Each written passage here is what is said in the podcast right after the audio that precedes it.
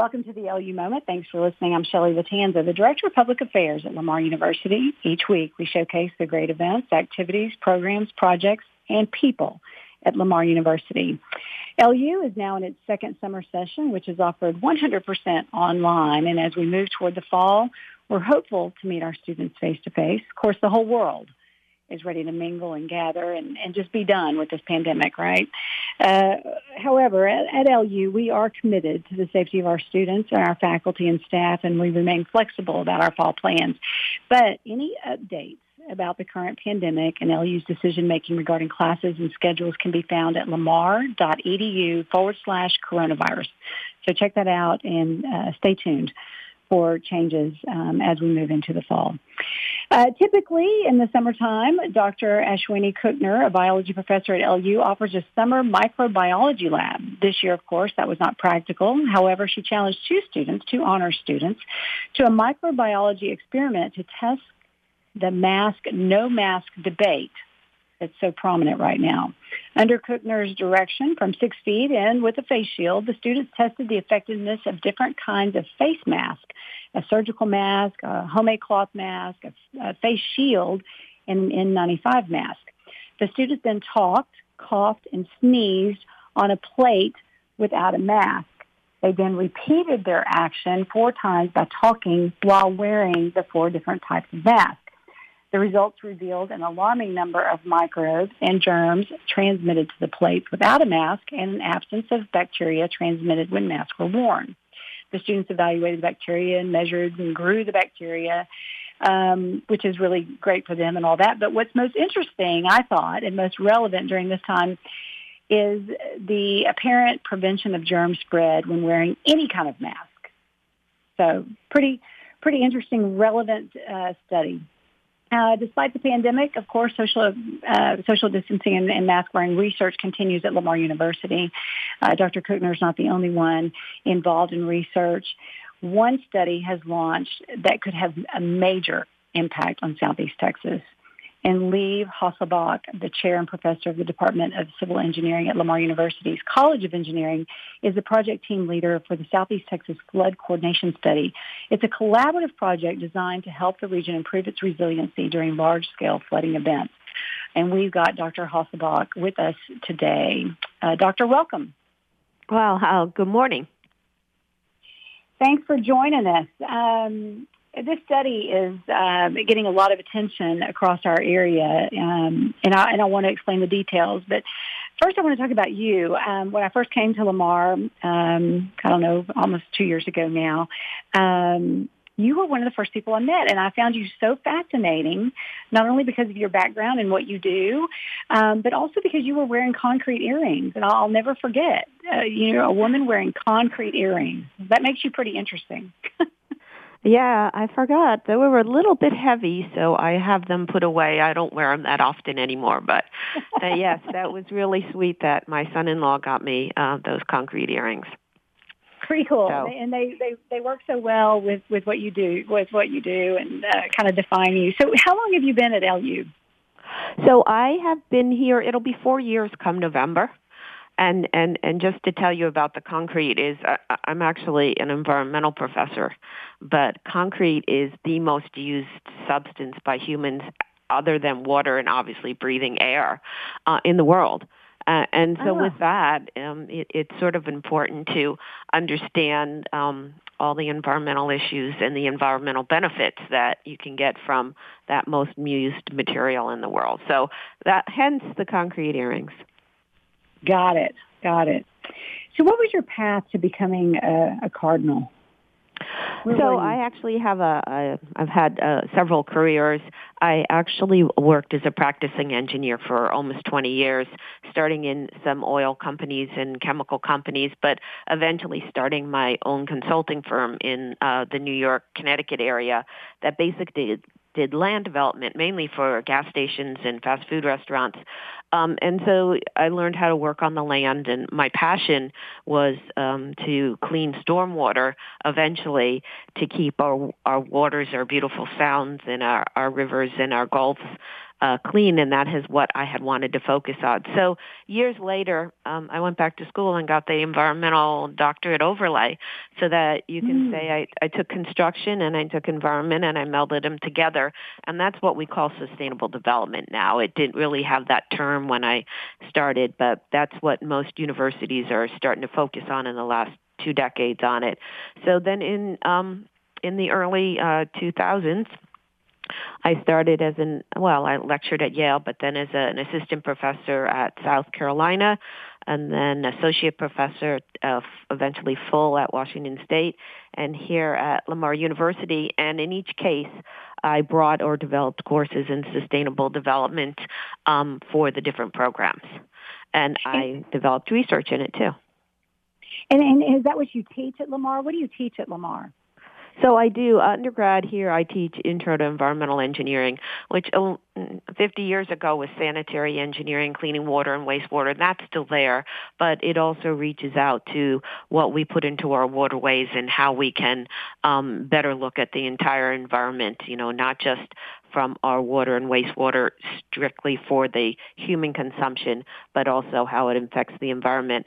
And then I I, I have a I have several graduate courses that I teach. One is on green engineering, what you would call the green building movement, the um, the healthier buildings, uh, and I wrote a textbook on that. And then I have um, a more advanced one in environmental life cycle assessment, where you don't just look at you know what it may it took to make a product, but also how you use it or your building and and the energy uses and all, and then what you do with it at the end of life.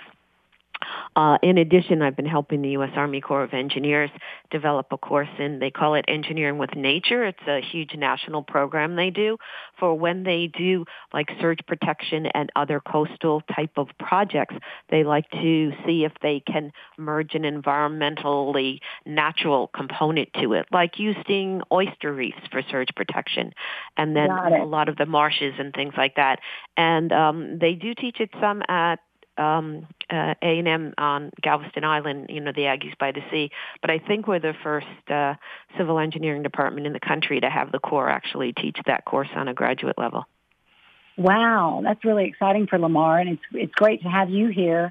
I would think that Southeast Texas would be a prime location um, for your type of work.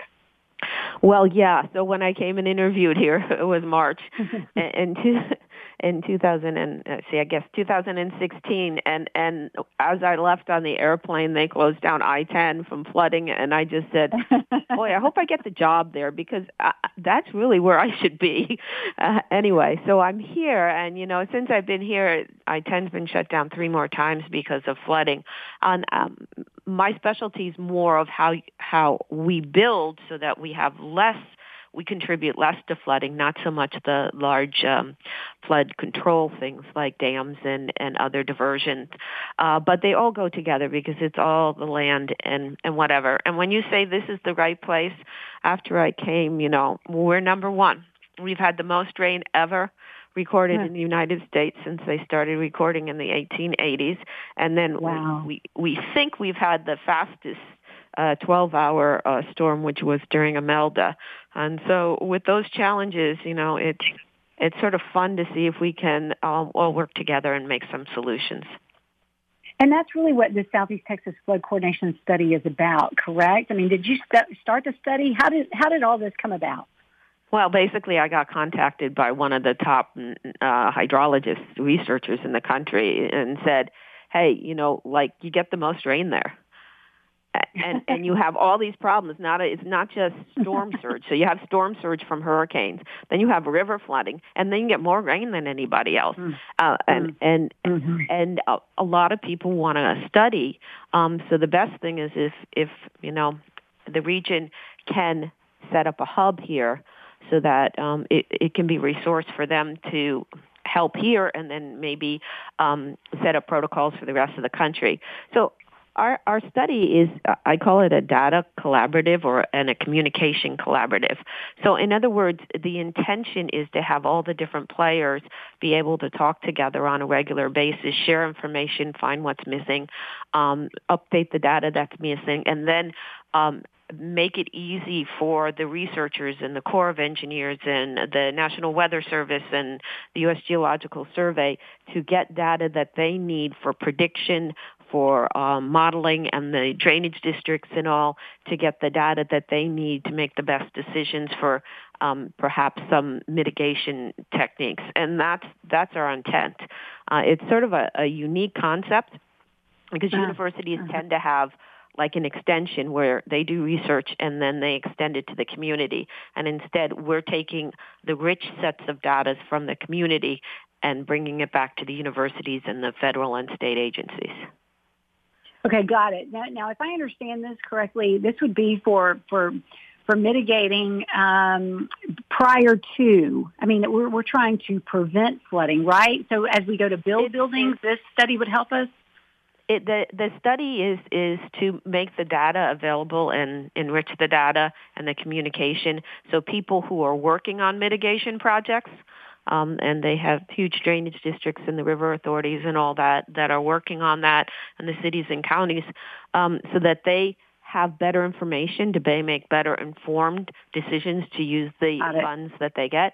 That's one. The two is to be better prepared when a storm's coming because you have some better idea of what might happen because you have um, very robust historical data readily available. Then during response, so a huge portion of our effort is, is response. We just held a Homeland Security exercise evaluation program exercise with the Texas Department of Emergency Management. We had uh, emergency managers and flood people all all together talking about well what can you use to help here we could get that data mm-hmm. for you and and the thing so you have to understand during response they'll need to know pretty quickly what what roads are flooded how can we get in there how right. can we do resources. And then hopefully in the future this will help with recovery efforts too. Um, so it's sort of a four pronged approach. Got it uh, Liv, a lot of people are getting involved in this, and, and we're going to start to wrap up here. We're running out of time, but but um, I know that uh, the Sabine River Authority, the um, Lower Neches um, Valley Authority, all of those groups are participating. How many groups do you have participating in this, or do you even know? I mean, there's so many. There, it, it, it is truly one of the most eclectic groups uh, that that you've ever seen. I, I just want to say that um, in between University of Texas and, and Lamar's contributions, we also have actual kick kickoff funding from the Center for Port Management, the Lower Neches Valley Authority, and the Sabine River Authority, and we're very appreciative that it's helping us to be able to start drafting applications to get grant funding to make this a, a long-term effort if we can. But we have we have uh, federal agencies, U.S. Geological Survey, National Weather Service, U.S. Army Corps of Engineers. They're all participating. Homeland Security is is keeping eye on us statewide. We're Department of Emergency Management, Department Department of Public Safety, Texas Department of Transportation. We have the GLO um, participating. We have the Texas Water Development Board participating. We even have Oak Ridge National Lab participating from all the way from Tennessee. Um, and then regionally, we have all eight counties uh, down here. Uh, the lower ones, Jefferson, Chambers, and Orange, and then going Orange. up Hardin and whatnot. So, um, and the judges of all eight counties are very uh, supportive of our efforts. So we've been amazed at the support we've gotten. It's fantastic that we're all coming together on this flood issue because it has just had such a, a, huge and horrible impact on us. And we look forward to this study. What's the, real quickly? What's the time frame? When are we going to start to see some some information about this?